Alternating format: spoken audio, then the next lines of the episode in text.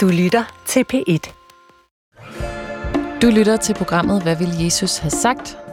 Programmet er en radiobrevkasse, hvor vi forsøger at undersøge, hvad var Jesus egentlig for en storut, ved at stille ham spørgsmål fra det moderne levede liv. Du kan skrive ind til jesus med dit spørgsmål til, hvad vil Jesus have sagt til dig i den situation, i det liv, du står i lige nu. jesus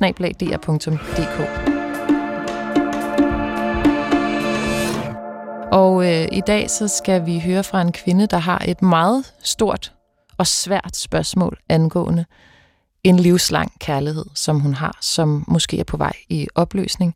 Og så har vi sådan lidt en haster, fordi lige nu, mens det her program bliver sendt, der sidder der en gruppe unge personer i et kollektiv og holder øh, et værdimøde om, hvordan kollektivet skal fungere for fremtiden, og vil gerne høre, hvad vil Jesus egentlig sige var vigtige værdier at have med sig, når man bor i et kollektiv. Skriv ind til jesus I dag har jeg besøg af Else Hvid fra Kastelskirken i København. Velkommen til dig, Else. Tak. Og Helene Reingård Nøgman, som er hjælpepræst i Marmorkirken i København. Velkommen til dig. Tak skal du have. Og det er jo jer to, der vil forsøge at øh, svare på de spørgsmål, vi har fået ind på brevkassen, og derved give os et øh, blik på, hvad er det egentlig, Bibelen kan i vores dage. Inden vi går i gang med dagens program, så er i dag jo, vil jeg sige, en form for festdag. Hmm. Det er 75-årsdagen for ordinationen af de tre første kvindelige præster i Danmark. Hvad, Else Hvid, hvad var det for en virkelighed, det her skete i, da man valgte at sige, nu skal det være muligt at være kvinde og være præst, nu skal det ikke være forbeholdt mænd. Hvor er vi ligesom henne i folkekirkens historie? Vi er, vi er faktisk et interessant sted forstået på den måde, at det er et af de øh, eksempler på, at folkekirken flytter sig, fordi det omgivende samfund presser det til det. Og det skal det omgivende samfund have tak for. Og det er jo sådan, mm. folkekirken fungerer i Danmark, at, øh, at folk flytter. Folk har indflydelse på kirken, og kirken har forhåbentlig indflydelse på, på folks tilværelse. Der sker jo det, øh, altså allerede i øhm, 26 år tidligere. Ja, for det, det skal i 1948, ja. bare lige for at stadfæste. Ja. 26 år tidligere, der har rigsdagen vedtaget et forslag om lov om kvinders adgang til tjenestestillinger og værv. Det forslag bliver vedtaget med to undtagelser, øh, nemlig eller forbehold, som gælder kirken og militæret. Ja. Mm. Og så går der altså 26 år, hvor øh, først og fremmest kvindebevægelsen og dansk kvindesamfund taler de kvindelige teologers sag. Øh, og det gør især en, eller ikke især, men en af de kvinder, der presser på, det er Nina Bang, som bliver den første øh, minister i, øh, i Danmark. Den første kvindelige minister, ja. ja. Ja, hun bliver undervisningsminister. Hun presser på, og hun kan ikke forstå det her. Hun siger, øh, øh, jeg skal kun udtrykke min forbavselse over, at kirkeligt interesserede krise ikke bærer sig ad som alle andre, søger at drage de flest mulige åndelige kræfter til sig. Jeg skal udtale min forbavselse over, at kirken virkelig føler sig så rig, at den kan undvære kræfter, der vil stille sig til dens rådighed. de her kvinder, argument. de kæmper, og, øh, og, og takket være dem, og takket være en modig biskop, mm. som alene mand øh, st- øh, står inde for det her. Ikke? En måned efter vedtagelsen ordinerer han kvinderne. Altså, og der er jo massive protester er det det? i dansk kirkeliv. Ja, det er der. Massive protester. Og hvordan kommer det til udtryk? Når man der er underskriftsindsamlinger, og, øh, og der er jo ikke andre biskopper, der vil ordinere kvinder. Mm. Så der kommer til at gå et stykke tid. I virkeligheden vidste det ikke ret lang tid. Så øh, nu, nu, nu, nu er det begyndt, og så, og så ruller det.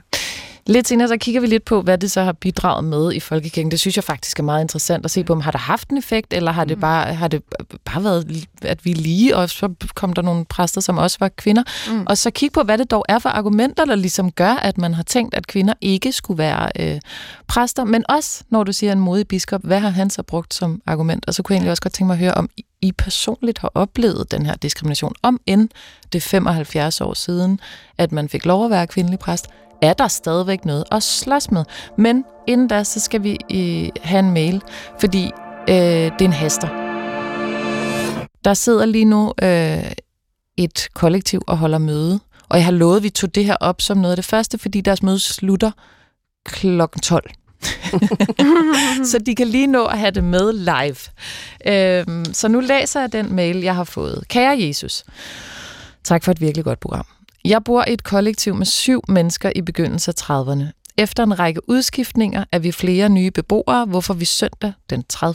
april skal afholde en såkaldt værdidag, hvor vi skal i en forventningsafstemme og tale om kollektivets fremtidige værdier. Jeg skal være facilitator på dagen, men er faktisk lidt nervøs for og loren ved konceptet. Måske fordi jeg er så glad for at bo her, og nødig vil tale problemer frem, som slet ikke er her. Uanset hvad ville det være skønt og måske lidt provokerende for resten af kollektivets medlemmer at få lidt gode råd og høre lidt om, hvad vil Jesus have sagt? Hvilke værdier vil Jesus synes var vigtige at tale om, når man bor sammen i et kollektiv?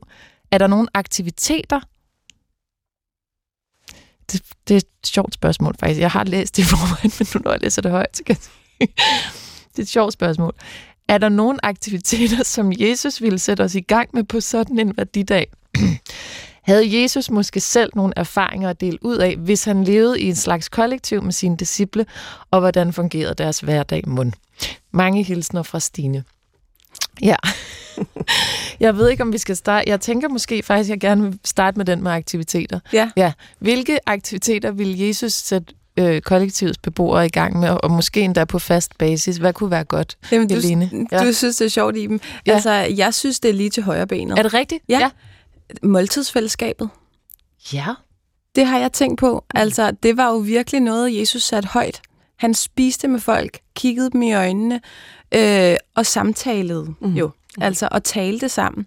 Og øh, jeg er sådan ret øh, optaget af, at jeg kan se på mine børn og mine børns venner og sådan noget. Det er faktisk noget af det, der virkelig er ved at falde væk i vores samfund. Mm. Folk spiser ikke sammen mere og taler.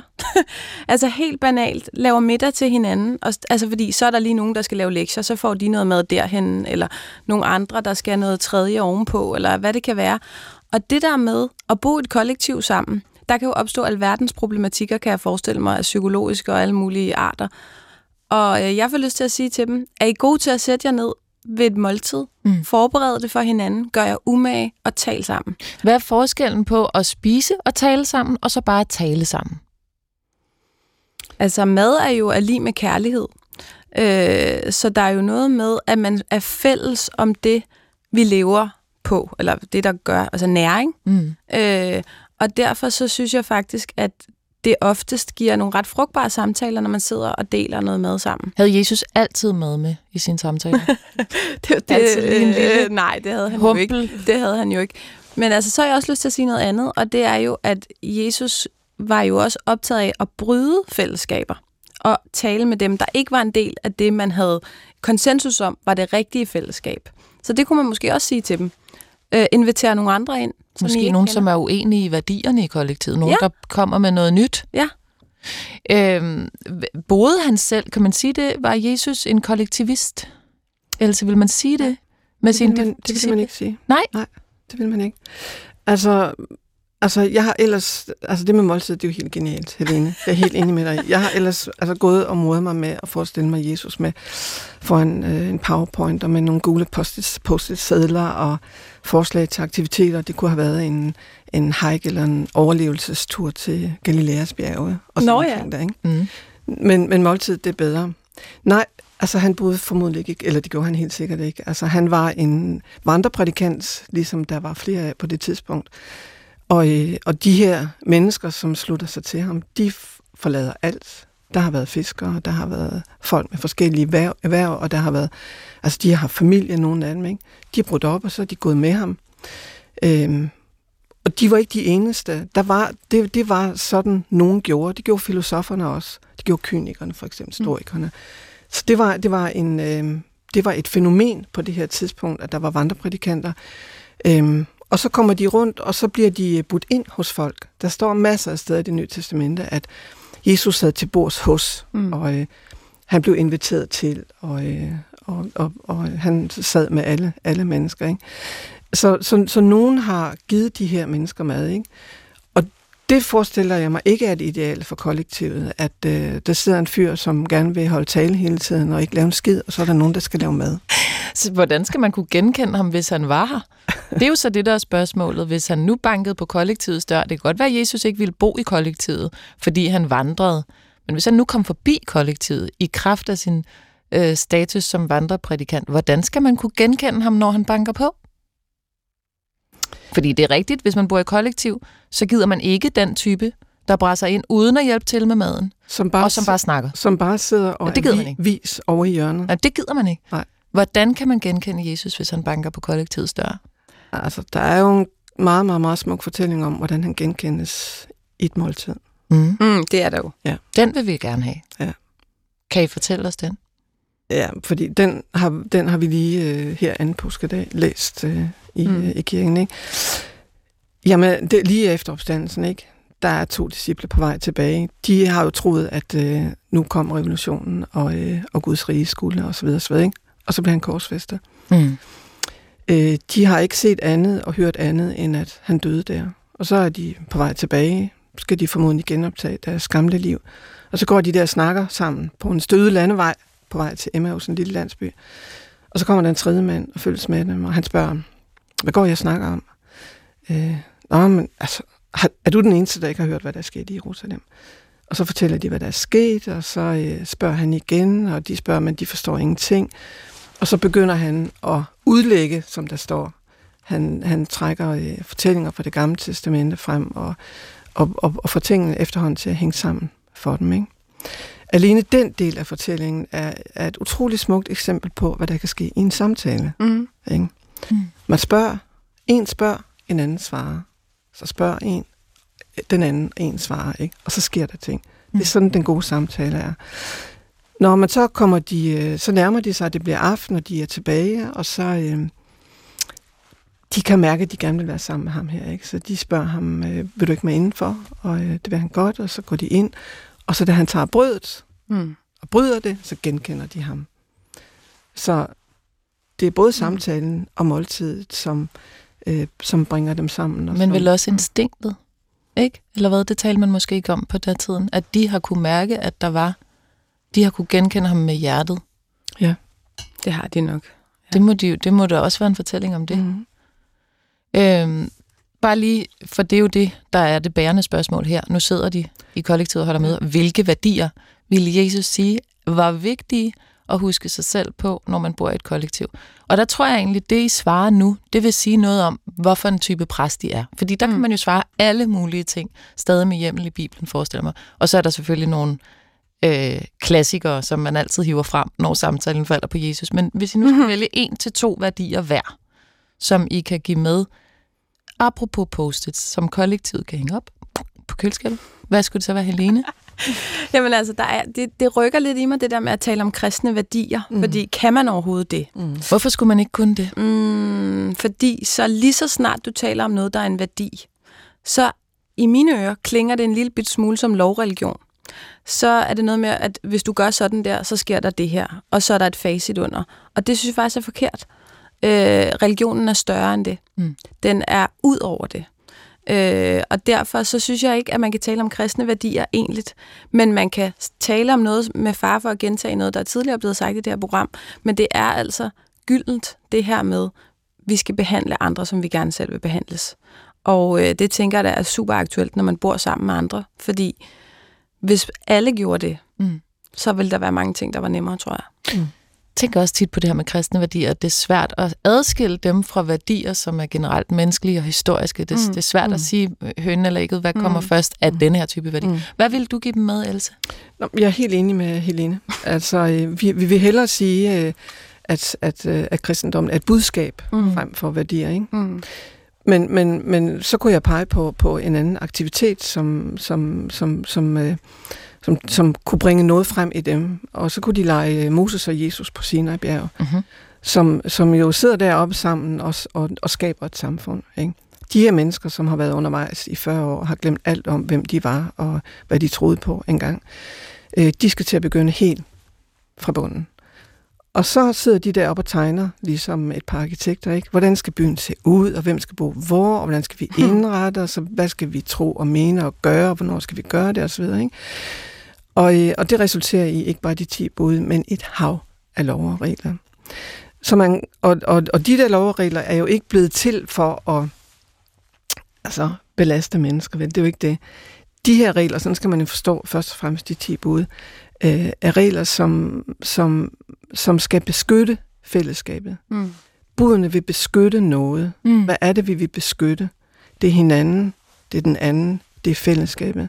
Så de kan lege, enten at de er på øh, Sinabjerg på toppen der, lege Gud og Moses, eller de kan lege, at de er strandet på en øde ø. Hvordan skal vi overleve her? Det siger altså også noget godt om kristendommen, at man gerne lige må lege Gud i en snæver vending, ja. når man har møde i kollektivet. Og der er det altså ikke for sent at hive de 10 bud frem måske. Og, dem kunne man vel også bare omsætte? Der kan de begynde i hvert fald.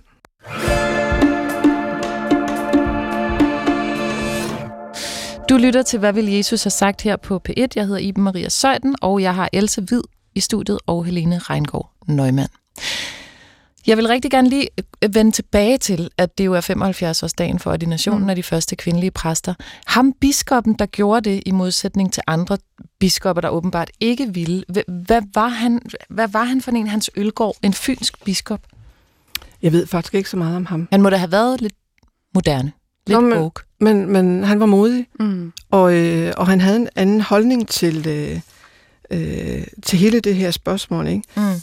Øhm, og dengang har de jo helt sikkert også diskuteret, når man, der står i Nyt Testamentet dit og datten om kvinder og mænd osv., ikke? Og, øh, og han i sin ordinationstale, der tager han øh, afsæt et helt andet sted. Han siger, at just fordi kvinder var de første, der modtog opstandelsesbudskabet, måtte de være berettet til at øve præstegærning. Kort og godt. Mm. Okay, men så tænker jeg egentlig lige, at vi skal have det sat ind i en kontekst, når du siger, der står ditten og datten i det nye testamente, som man kan bruge som argument for, hvorfor kvinder ikke må være præster. Nu læser jeg fra Paulus første brev til Korintherne, kapitel 14. Det klassiske argument mm. imod kvindelige præster, mm. som i alle de hellige menigheder skal kvinderne tige stille i menighederne. De må ikke tale, men skal underordne sig, sådan som loven også siger. Men hvis de vil have noget at vide, skal de spørge deres mænd hjemme, for det sømmer sig ikke for en kvinde at tale i menigheden. Eller er det fra jer, Guds ord er udgået, eller er det kun jer, det er nået til? Jeg forstår, jeg ved ikke den sidste sætning, om den er vigtig. Nej. Mm, ikke i forhold til det her. Den klipper vi ud. jeg håber lidt, den så ikke bliver klippet ud, og så får lytterne et indblik i det også. Ja. Øhm, det, det er jo svært at komme udenom. Altså, det her må der vel betyde, at kvinder, de kan ikke... Med mindre der kommer nul i kirken, så kan kvinderne ikke være præster ifølge det nye testamente. Ej, sådan kan man altså ikke sige det i dem. Vel? Altså, øh, det nye testamente er en samling af skrifter, der er blevet til for det første i en helt anden tid, end den vi er levende i i dag. Den er endda blevet til af mange forskellige forfattere, og derfor så ved vi jo, at vi skal fortolke på det, der står. Øh, og det her er skrevet til en menighed ud fra en helt bestemt øh, kontekst, som han svarer på. Men vi har jo selv sammen Paulus, som et andet sted for eksempel skriver, at i Galaterbrevet, Øh, og nu kan vi bagefter snakke om, om det er rigtigt overhovedet at se på citaterne i den her kontekst, men som skriver, det er hverken, øh, jeg tror det er kapitel 3 i Galaterbrevet, han skriver, øh, det går hverken ud på at være jøde eller ikke jøde, være kvinder eller mænd. Vi er alle lige i ånden, eller noget i den stil, skriver mm. han. Øhm, så ja, hvor stiller det os? Det stiller os der, hvor at vi må resonere med, hvad der står, og hvad vi får ud af det.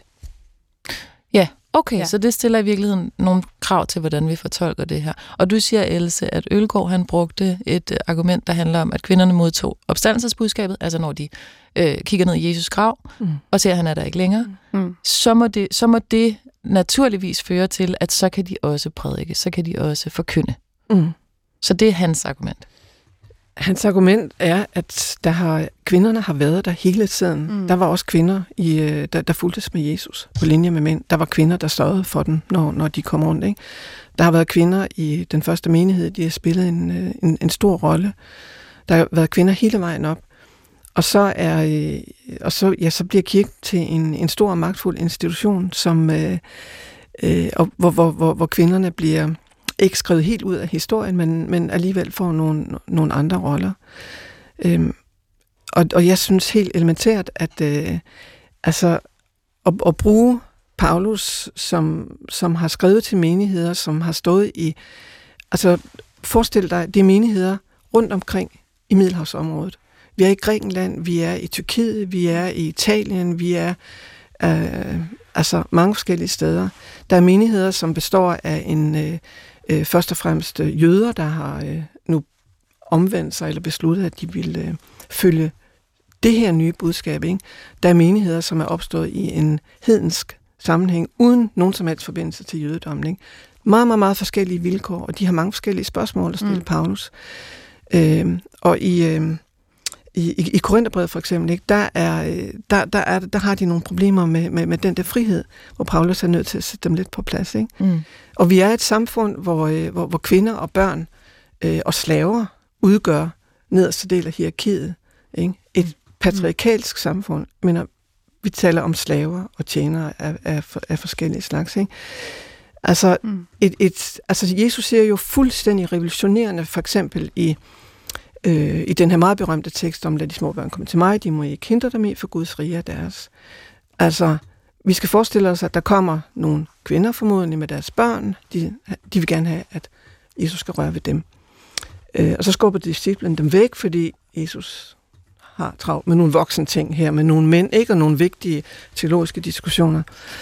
Det har været fuldstændig revolutionerende at mm. sige, og, og, og, og skubbe mændene væk og sige, hey, lad, lad børnene og kvinderne komme frem. Ikke? Mm. I samtiden har det været totalt provokerende. Mm.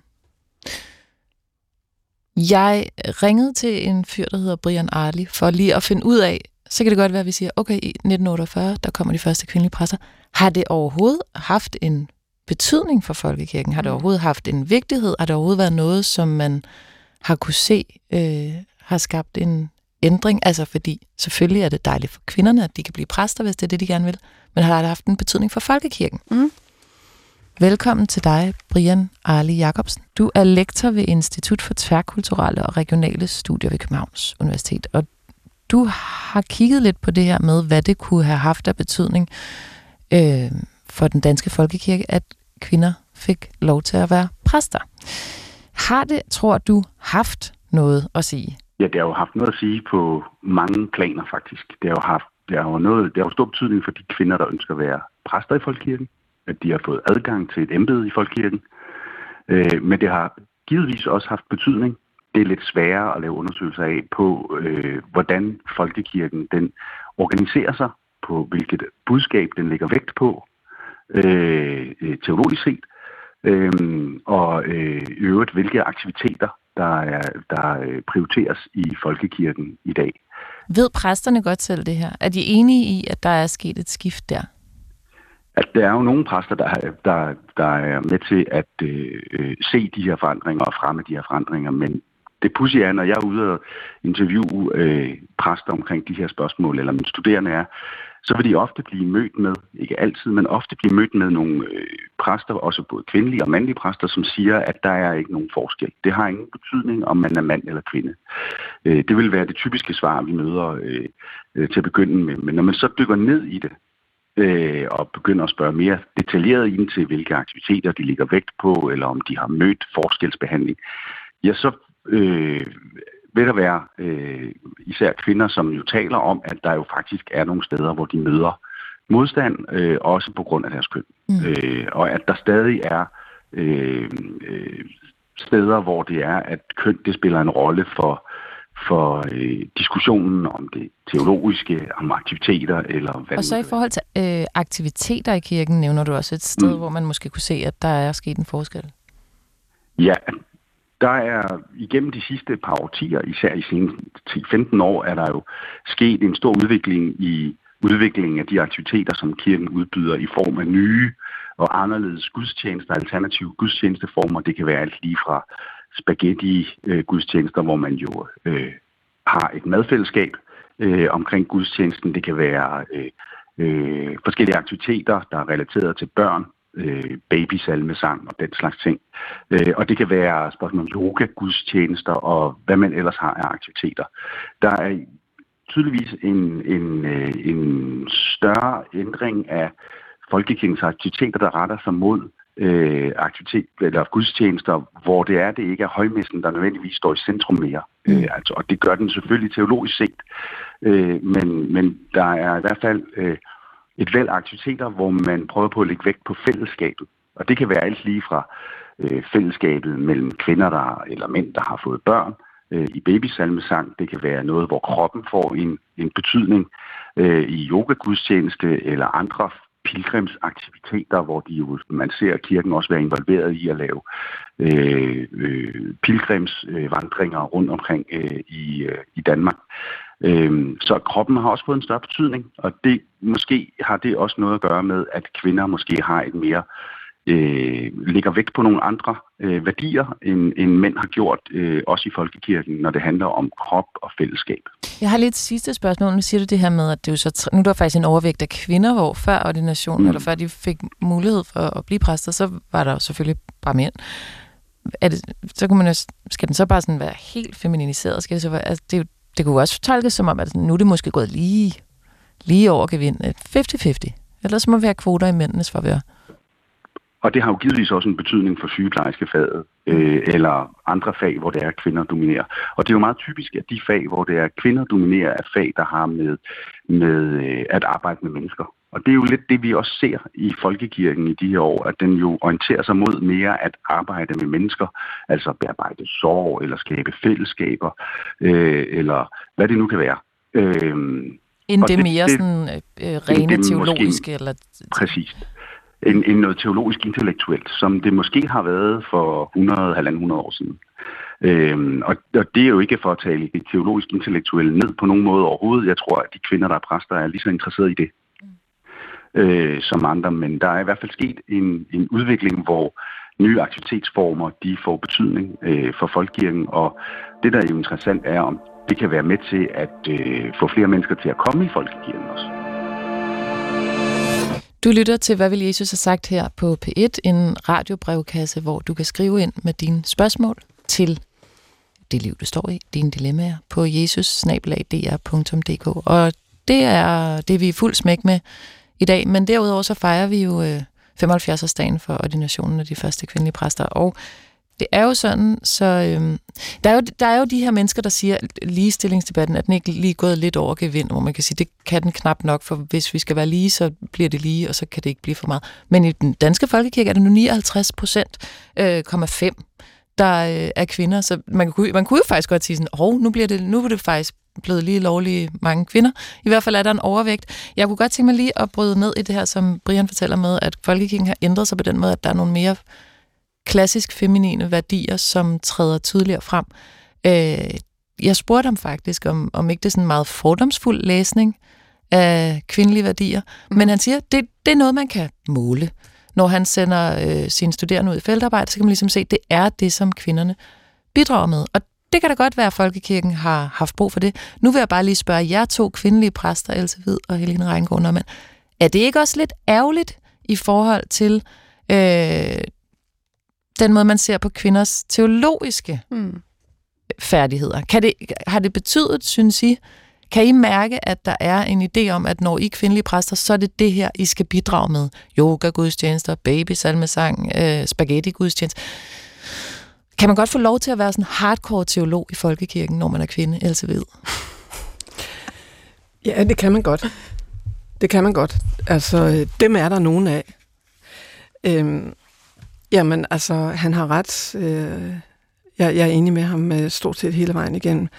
Altså, det, der er interessant, det er, øh, det er jo, øh, altså, øh, hvad, hvad der kommer først. Mm. Altså, jeg har jo selv været nu præst i over 30 år, ikke? Og forventningen dengang, jeg blev præst, øh, det var øh, blandt, blandt menighedsrådene, at nu skulle der ske noget andet. Altså, de ville gerne nu øh, slippe af med den gamle autoritet i præstegården. Øh, ud med den og ind, ind med empatien og, og med dannelsen. Øhm, og ja, ja, de så jo rigtigt dengang. Øh, de ville gerne have præster, som, som kunne tale til andre mennesker end dem, der lige kom der om søndagen.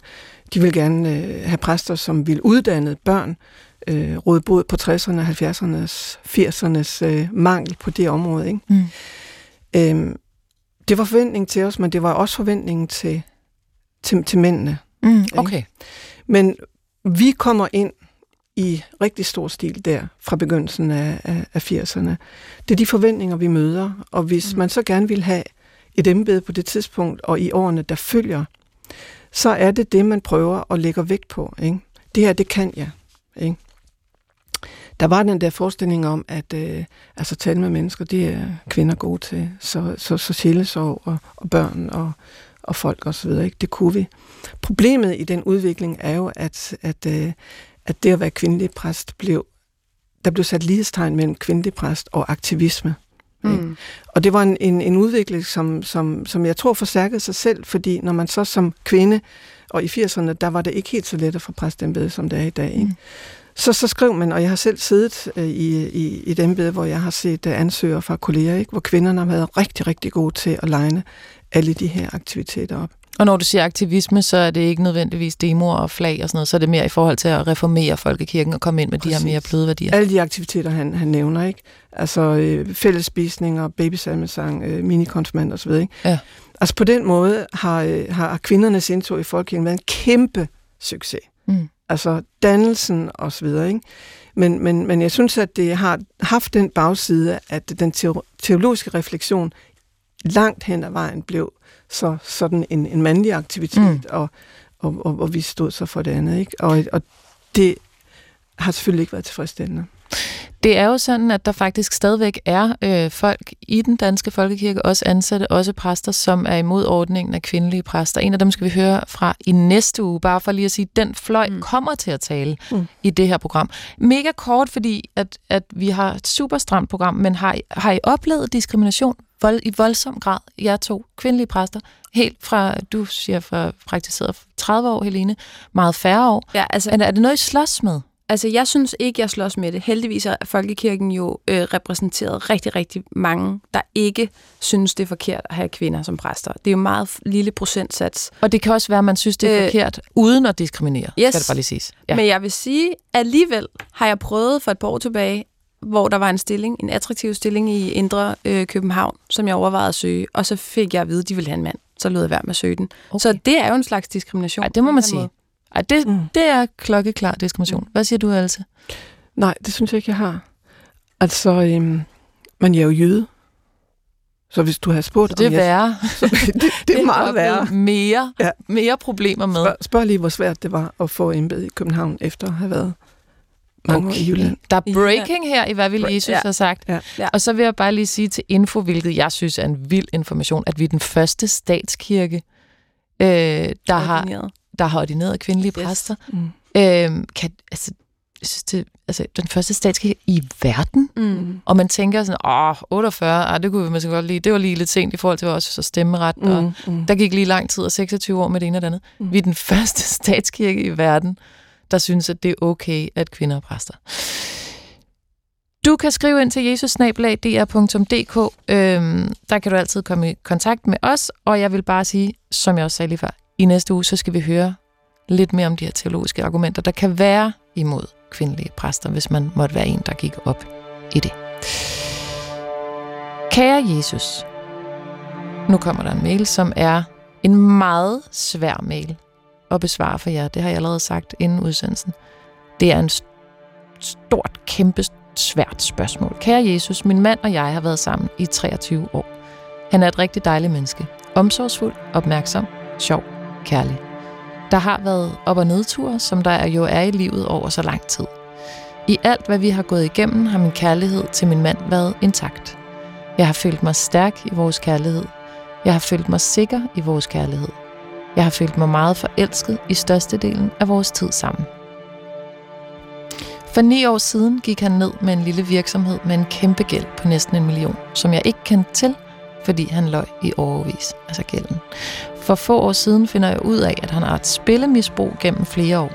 Han har brugt alle vores penge og taget lån i al hemmelighed. Han har nu to gange misbrugt min tillid til det yderste af, hvad jeg kan rumme. Han har fyldt mig med løgn, for jeg har jo stillet masser af undrende spørgsmål, som han, som han har manipuleret mig udenom 100 gange. Den akutte krise er over, og jeg troede, at jeg kunne komme videre med oplevelsen hele over tid, men jeg kan mærke, at jeg er rystet i min inderste grundvold. Når jeg ser på ham, ser jeg ikke længere uendelig kærlighed. Jeg ser et menneske, der har løjet for mig, gjort mig forkert, gjort mig fortræd, et menneske, der nu skaber en enorm utryghed i min kerne, da jeg ikke ved, hvad jeg kan forvente. Jeg er et tilgivende menneske. Jeg dømmer ham ikke. Hans handlinger kommer ikke fra et ondt sted. Det handler ikke om skyld. Det handler om, at kærligheden er væk inde i mig. Skal jeg give mere tid? Skal jeg følge min indre stemme, der siger, at jeg skal gå og skabe mig et andet liv? Jeg er fortvivlet, og jeg ved ikke, hvordan jeg bedst passer på mig selv eller på ham. Han er tynget af skyld og skam, og han kan godt mærke, at jeg fjerner mig fra ham. At gå vil knuse mig, at blive nedbryder mig langsomt. Hvad vil Jesus sige? Nu har jeg gjort mit arbejde som radiovært. Nu gør I jeres arbejde ja. som præster. Ja, altså jeg skal jeg starte med at blive... Helene altså, øh, ja. For det første vil jeg sige tak for dit spørgsmål. Hvor er det nuanceret og reflekteret og fint på mange punkter. Øh, jeg glædes over, at folk har den grad af refleksion derude. Øhm, og så vil jeg også bare lige starte med at sige, ikke fordi, at det skal lyde som om, vi er begrænset af at være præster, men der er jo en problematik på spil her, som måske også kunne trives i et psykologisk øh, forum. Altså det kunne være, at man skal... Jeg kan ikke tage på mig, øh, hvad det har konsekvenser at sige det ene eller det andet. Så har jeg det har jeg lyst til at sige. Så vil jeg dernæst sige, jeg, har lyst, jeg er ramt af det her, hun skriver med, at kærligheden er væk. Fordi hvad betyder det? Jeg får lyst til at vende om og sige, hvad er det for et billede af kærligheden, der er tale om her? Fordi selvfølgelig har hun oplevet svigt og er skuffet, og naturligvis har der været en forandring i forhold til, hvad hun havde forestillet sig. Men måske skal man kigge på, hvad kærlighed egentlig er, og om den ikke kan bære den forandring og den proces, de sammen skal gå. Øh, fordi det kan være, at de kan komme til et nyt sted sammen. Øh, måske er, er der en udvikling i at bryde det helt ned og stå ansigt til ansigt med det, de nu har været igennem. Men det kræver selvfølgelig, at de begge to er klar på den udvikling. Så når du griber fat i kærligheden som billede, eller siger, hvad er så det for en forestilling, der er om kærlighed? Mm. Er det så, fordi du tænker, at hendes forestilling kunne have gavn af at ændre sig? Måske.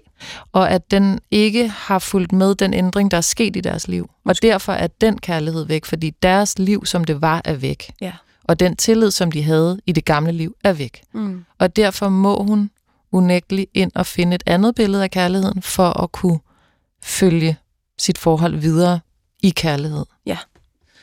Hvad vil du sige, Else? Hvad, hvad, hvad tænkte du, da du... Jeg sender jo mailsene her i mm. forvejen, mm. så I ikke skal sidde og hive noget op af hatten, mm. bare sådan inde i studiet. Mm. Da du fik den her mail, hvad tænkte du så? Jamen, altså, øh, det er jo en, det er jo en svær mail. Mm. Og, øh, og, og en af de mails, hvor, øh, hvor et menneske beder om, om et råd, og, og, og Jesus har ikke et godt råd her, og, og det har præsterne heller ikke. Hun står i en situation, hvor hun skal tage en beslutning, ikke? Det kan være det rigtige at, at opløse ægteskab, det kan også være det rigtige at blive. Så, så, så det, jeg tænkte over at, at tage med, øh, det er to ting. Det er, altså Jesus siger ikke meget om ægteskab og skilsmisser, hvordan holder man sammen og holder hinanden ud. Men han siger, det her, du skal elske Herren din Gud af hele dit hjerte og hele din sjæl og hele dit sind. Det er det største og det første bud, og der er et andet, som står lige med det. Du skal elske din næste som dig selv. Og det siger jeg ikke for at, at, at banke hende i hovedet og sige, du skal elske. Det er ikke det, det handler om. Men, men, men det handler om at spørge sig selv om, hvad, hvad vil det så sige at elske? Mm. Øh, og, og i den her sammenhæng, i en kristen sammenhæng, der vil det sige at, at prøve at se på sit medmenneske, som Gud ser på mennesket, og som Jesus gør. Og Jesu blik på det menneske, der fejler, er uendelig kærligt blikket på det menneske, der tror, at det har sit på det tørre, og som tror, at han ved, at alt er anderledes hårdt. Det er der masser af eksempler på i det nye testamente. Og så tror jeg, at vi begge to har øh, haft det der citat i, i, i tankerne også. Paulus, som skriver om, som i virkeligheden beskriver den her kærlighed, altså den fuldkommende kærlighed. Kristi kærlighed. Det gør han i et øh, brev til korinterne. Det er et af de allermest kendte øh, øh, stykker i Bibelen, som, som vi bliver bedt om at læse op ofte, og øh, med, god, med, med god grund, det er et meget smukt stykke. De fleste kender det, altså en beskrivelse af kærligheden, som, øh, som tror alt og håber alt og udholder alt, og som ikke er misundelig, og som ikke bærer nag osv., ikke? meget smukke sætninger, som man både kan genkende sig i på den måde, at ja, sådan kender jeg kærligheden, eller på den måde, ja, mm, sådan kender jeg kærligheden, sådan er det ikke helt. Mm. Anden afdeling af det citat, er det, som, som jeg gerne vil, vil tage frem. Øhm, der, der, der siger Paulus noget med, at øhm, øhm, vi erkender stykkevis. Mm. Vi profeterer stykkevis, og så videre, bla bla bla. Der er barn, ting som, da jeg blev voksen, aflagde det barnlige, og så kommer det, endnu ser vi et spejl i en gåde, men da skal vi se ansigt til ansigt. Nu erkender jeg stykkevis, men da skal jeg kende fuldt ud, ligesom jeg selv er kendt fuldt ud. Og så slutter det. Så blive der tro, håb, kærlighed, disse tre, men størst af dem er kærligheden. For mig at se handler det sidste om, at øh, vi kender ikke kærligheden, og vi kender aldrig det andet menneske til bunds. Altså når vi er helt unge og ser vores elskede dybt i øjnene, tror vi, vi har set alt. Ikke? Og øh, når man er gråhåret og har kendt sin mand igen 40 år og ser ham dybt i øjnene, tænker man, nu ved jeg, hvad kærlighed er. Og Paulus siger, det gør du ikke, og du kender ikke ham fuldt ud. Der er altid noget mere end det, jeg tror, jeg kender. Han er større end det, jeg mm. kender. Der er altid, øh, vi kender ikke hinanden fuldt ud. Der er noget mystisk, noget, noget, noget mere. Og det synes jeg er fantastisk og byggeligt også i den her situation. Øh, hun er meget, meget altså positiv og konstruktiv, og mm. beskriver sin mand i meget positiv vending. Ikke? Mm. Øhm, og hun kender ham ikke fuldt ud. Hun er ikke færdig med at lære ham at kende. Jeg hæfter mig nemlig ved, at hun skriver, når jeg ser på ham nu, ser jeg ikke længere. Jeg ser et menneske, der har løjet osv. Ikke? Blikket på det andet menneske. Yes. Det er det, det, jeg synes, ja. at vi altid skal I siger jo på mange måder egentlig det samme, at det handler om billedet af kærligheden. Hvad mm. er kærligheden, når man siger, at den er væk? Mm. Er det så fordi, at den, det billede kunne udvides eller ja. Ændre sig? Overgå en forandring måske? Ja, mm. og så det med at ikke kende, at hvis vi ikke har forventning om, at vi kender nogen fuldt ud, så er det også svært at blive skuffet. Så, så, så, øh, så må vi acceptere, at vi kender ikke hinanden fuldt ud, og så må man se, om man kan følge med det billede, der synliggør sig hele tiden og ja, som aldrig er færdig med at. Ja, så får jeg lyst til at sige en anden ting, som er, altså nu lever vi jo i et mere og mere sekulariseret samfund. Altså vi, vi har mindre med Gud at gøre, ikke os præster, men, men den brede befolkning. Ja. Ikke? øh, og der er jo sket det med kærlighedens historie, at vi meget hurtigt også nu gør vores elskede til Gud nærmest. Altså vi tilbeder jo hinanden, som om det er det, mit liv står og falder på. Det er, om jeg har fundet den rigtige mand eller kvinde eller partner. Og der er altså en fare ved det, fordi hvis vedkommende så skuffer, så falder hele livsgrundlaget væk. Øh, og derfor er der virkelig meget interessant at sige om det her. Fordi hvis vi ikke har noget andet, der bærer, noget større, hvordan skal vi så overhovedet kunne tilgive? Kan vi så tilgive? Nej, det kan vi ikke. Fordi så er skuffelsen for stor. Så, som hun også skriver, det er for nedbrydende for hende. Men man bliver nødt til at vende det om og sige, men hvad er kærlighed så? Mm. Ja, fordi hvis ikke man har noget andet at hægte sit håb eller sin kærlighed på i den her situation, så opløses den jo så. Men man må så også sige, at de har jo holdt sammen i virkelig mange ja. år, så hun kender sikkert til manøvren. Mm. Det vil være mit gæt. Nu siger I det her med, at man skal, det kan være en øvelse at prøve at kigge på et andet menneske, som Gud kigger på os. Er det ikke også hårdmodigt? Er det ikke det med at tro, at man kan agere som Gud, eller man kan agere som Jesus? Det, det er jo også at hæve sig selv. Mm. Er det ikke det, eller hvad? Jo, jo. Hun, hun skal heller ikke lege Gud eller lege Jesus, men, men hun kan godt lære noget af både øh, det, Jesus har sagt og det, Paulus har sagt, i forhold til, hvordan ser vi på vores næste? Hvad er vores næste for en? Og det er et menneske, som man altid bør kunne forvente noget nyt af, mm. eller også kunne Både vente. på godt og ondt. På godt og ondt, ikke? Altså, altså jeg, jeg læser Paulus som, som i, i, i de her sidste linjer som, som sådan en opfordring til, der er altid håb, der er altid mm. noget nyt, der er mm. altid noget, der venter. Ja, for nu har vi set, der var noget, der ventede negativt, men det kan så også være netop bevis på, at der altid er noget, der venter, og det kunne også være et håb. Mm. Ja, og man kan aldrig vide sig sikker på, hvad der sker i fremtiden. Altså, der er et sted til sidst i det, i det nye testamente, i Johannes åbenbaring, hvor der står, se, og jeg gør alting nyt. Det, du kendte før, øh, vil ikke være mere. Nu sker der noget nyt. Og i virkeligheden er det jo en fornem opgave, at man altid er modtagelig over for den forandring, for hele tiden at være i live. Mm. Altså et, et sidste citat kommer jeg lige til at tænke på. Mm. Nu, det har lige været påske, ikke? Altså, vi, vi, er, vi, vi er vant til at tænke i al almindelighed, at vi tænker fra liv til død, ikke? Mm. Men, men påskens budskab, som så bliver sådan hele den kristne måde at, at se, ikke bare altså Kristi opstandelse og vores egen osv., ikke? Men, men at kunne se en bevægelse fra, ikke bare fra liv til død, men fra liv til død, til mere liv. Mm. Ikke? Der ligger igen det samme håb om mm. mere liv. Så en genopstandelse inden for parforholdet er det, du i virkeligheden prøver at talsætte her. Det var måske en banalisering. okay. jeg, vil, jeg, jeg, vil hellere, jeg vil hellere holde fast i det der håb. Ja. For, forvent, forventning og håb. Kære når, når vi taler parforhold. Ja. Lytter. Tusind tak, fordi du skrev ind, og jeg tilføjer bare lige for egen regning. Her var der jo så en udfordring, eller en del forskellige udfordringer. Så vil jeg bare sige, det, det, men det er okay ikke at være super glad, samtidig med, at man prøver kræfter med det her. Ja, ikke? naturligvis. Det er okay at være prøvet. Ja. Det er okay det at være vred og modgang. Og skuffet.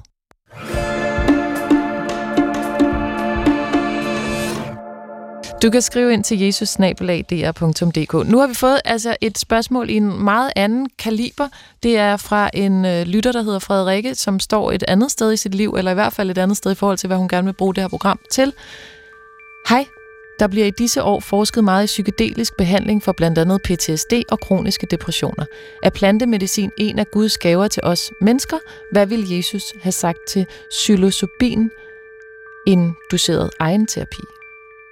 Jeg, jeg kan ikke sige noget om, om det, er, om det er en professionel eller personlig interesse, vedkommende har i det her. Men det vil hun faktisk gerne vide.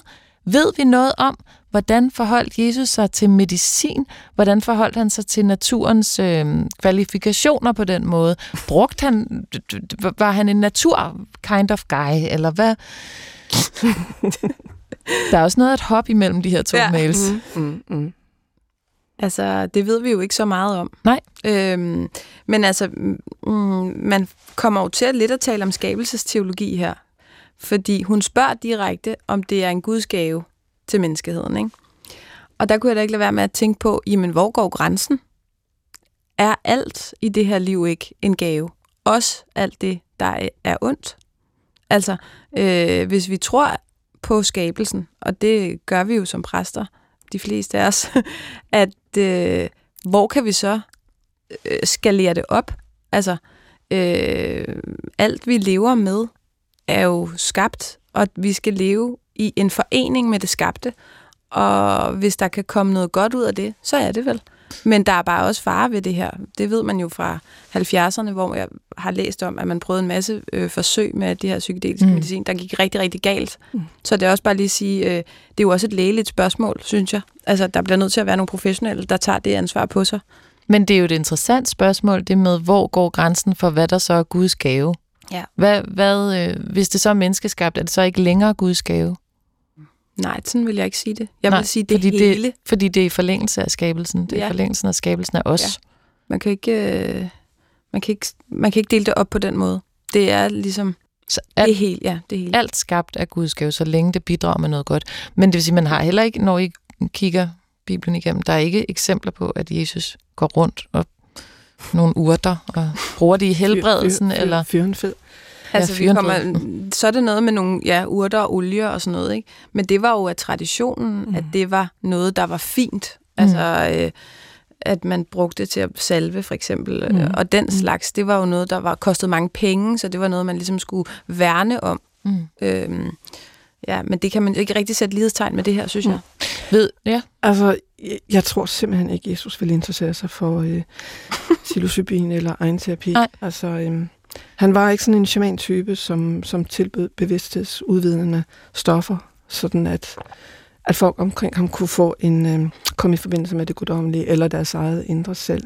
Altså tværtimod, så når Jesus helbreder øh, mennesker, så er det altid med det formål, at det isolerede syge menneske skal bringes tilbage til det liv og fællesskab, som sygdommen har forhindret ham i.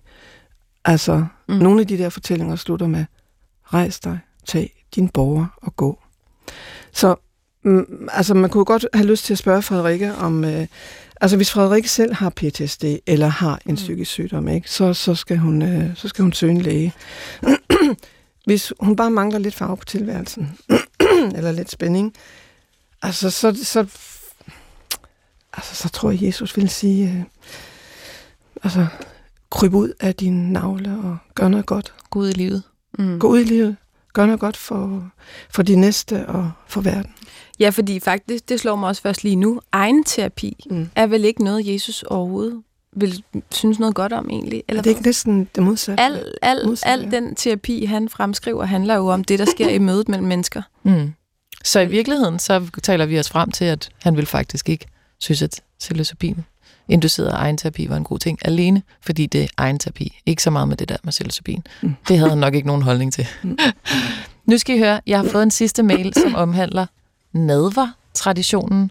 Og det drejer sig om, at jeg har fået øh, sagt i en øh, nylig udsendelse, at jeg havde enormt svært ved det ritual. Mm. Det er jo måske, kan man sige, lidt uvedkommende øh, for folk at vide. Og så alligevel, så er der en del lytter, der kunne spejle sig i den oplevelse mm. af nadvaren. Den underkastelse, der finder sted der, som man kan have svært ved af forskellige årsager.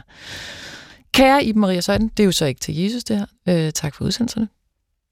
Øh, jeg har lyst til at skrive til dig, at det var en interessant og genkendelig betragtning, da du i afsnittet den 2. april talte om din vemmelse ved og modstand over for nadvaren i en følelse af underkastelse og kontroltab. At nadvar er en ulogisk og tåbelig handling set med intellektet og set med et rationelt blik.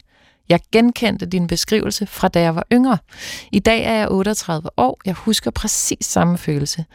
Jeg gik med op til nadver, ind imellem til gudstjenester, men jeg havde det ambivalent med disse ritualer, regler og symboler.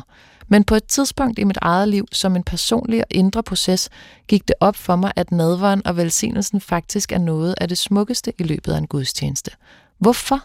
Fordi der ligger en styrke i at turde være sårbar mm. og at turde åbne sig over for Gud. Sårbarhed er et nøgleord, synes jeg. Der ligger en enorm menneskelig kraft i at turde være sårbar. Historisk set har magthaverne i de fleste samfund misbrugt Guds navn til at undertrykke og kontrollere sit folk, og derfor har mange i dag, sekulariseret og i egen kontrol og selvbestemmelse, mm. brug for at definere sig som ikke-troende, som ateist, frihed. Men for mig personligt er troen vokset indefra. Min tro er ikke styret af regler eller dogmer, men en smuk indre oplevelse. En åndelig frihed, en lettelse – og netop ved nadvaren og velsignelsen bagefter oplever jeg en særlig smuk energi. Det kan ikke forklares, men nadvaren giver et altfavnende perspektiv på livet. Tro er tiltro, altså tillid til, at der findes en større mening med livet, end det vi ser, og det vi selv er herre over. Mm. En helhed. Jeg har lyst til at skrive denne tanke til dig, fordi det satte en hel masse refleksioner i gang. Var det godt skrevet? Det er nemlig, yes, det, ja. det er nemlig enormt godt skrevet. Hun afslutter her med at skrive, det er dejligt, der findes eksistentielle og åndelige udsendelser som programmet, som tør gå ind i troens og eksistensens rum. Her findes nemlig den sårbarhed, som ellers ofte fejser banen i vores travle, rationelle og effektive samfund. Mm.